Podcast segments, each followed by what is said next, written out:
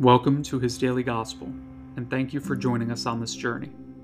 Today is Saturday, January 27, 2024. A reading from the Holy Gospel according to Mark. On that day, as evening drew on, Jesus said to his disciples, Let us cross to the other side. Leaving the crowd, they took Jesus with them in the boat just as he was and other boats were with him. A violent squall came up, and waves were breaking over the boat, so that it was already filling up.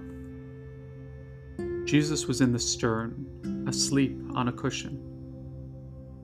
They woke him and said to him, Teacher, do you not care that we are perishing? He woke up, rebuked the wind, and said to the sea, Quiet, be still. The wind ceased, and there was great calm. Then he asked them, Why are you terrified? Do you not yet have faith?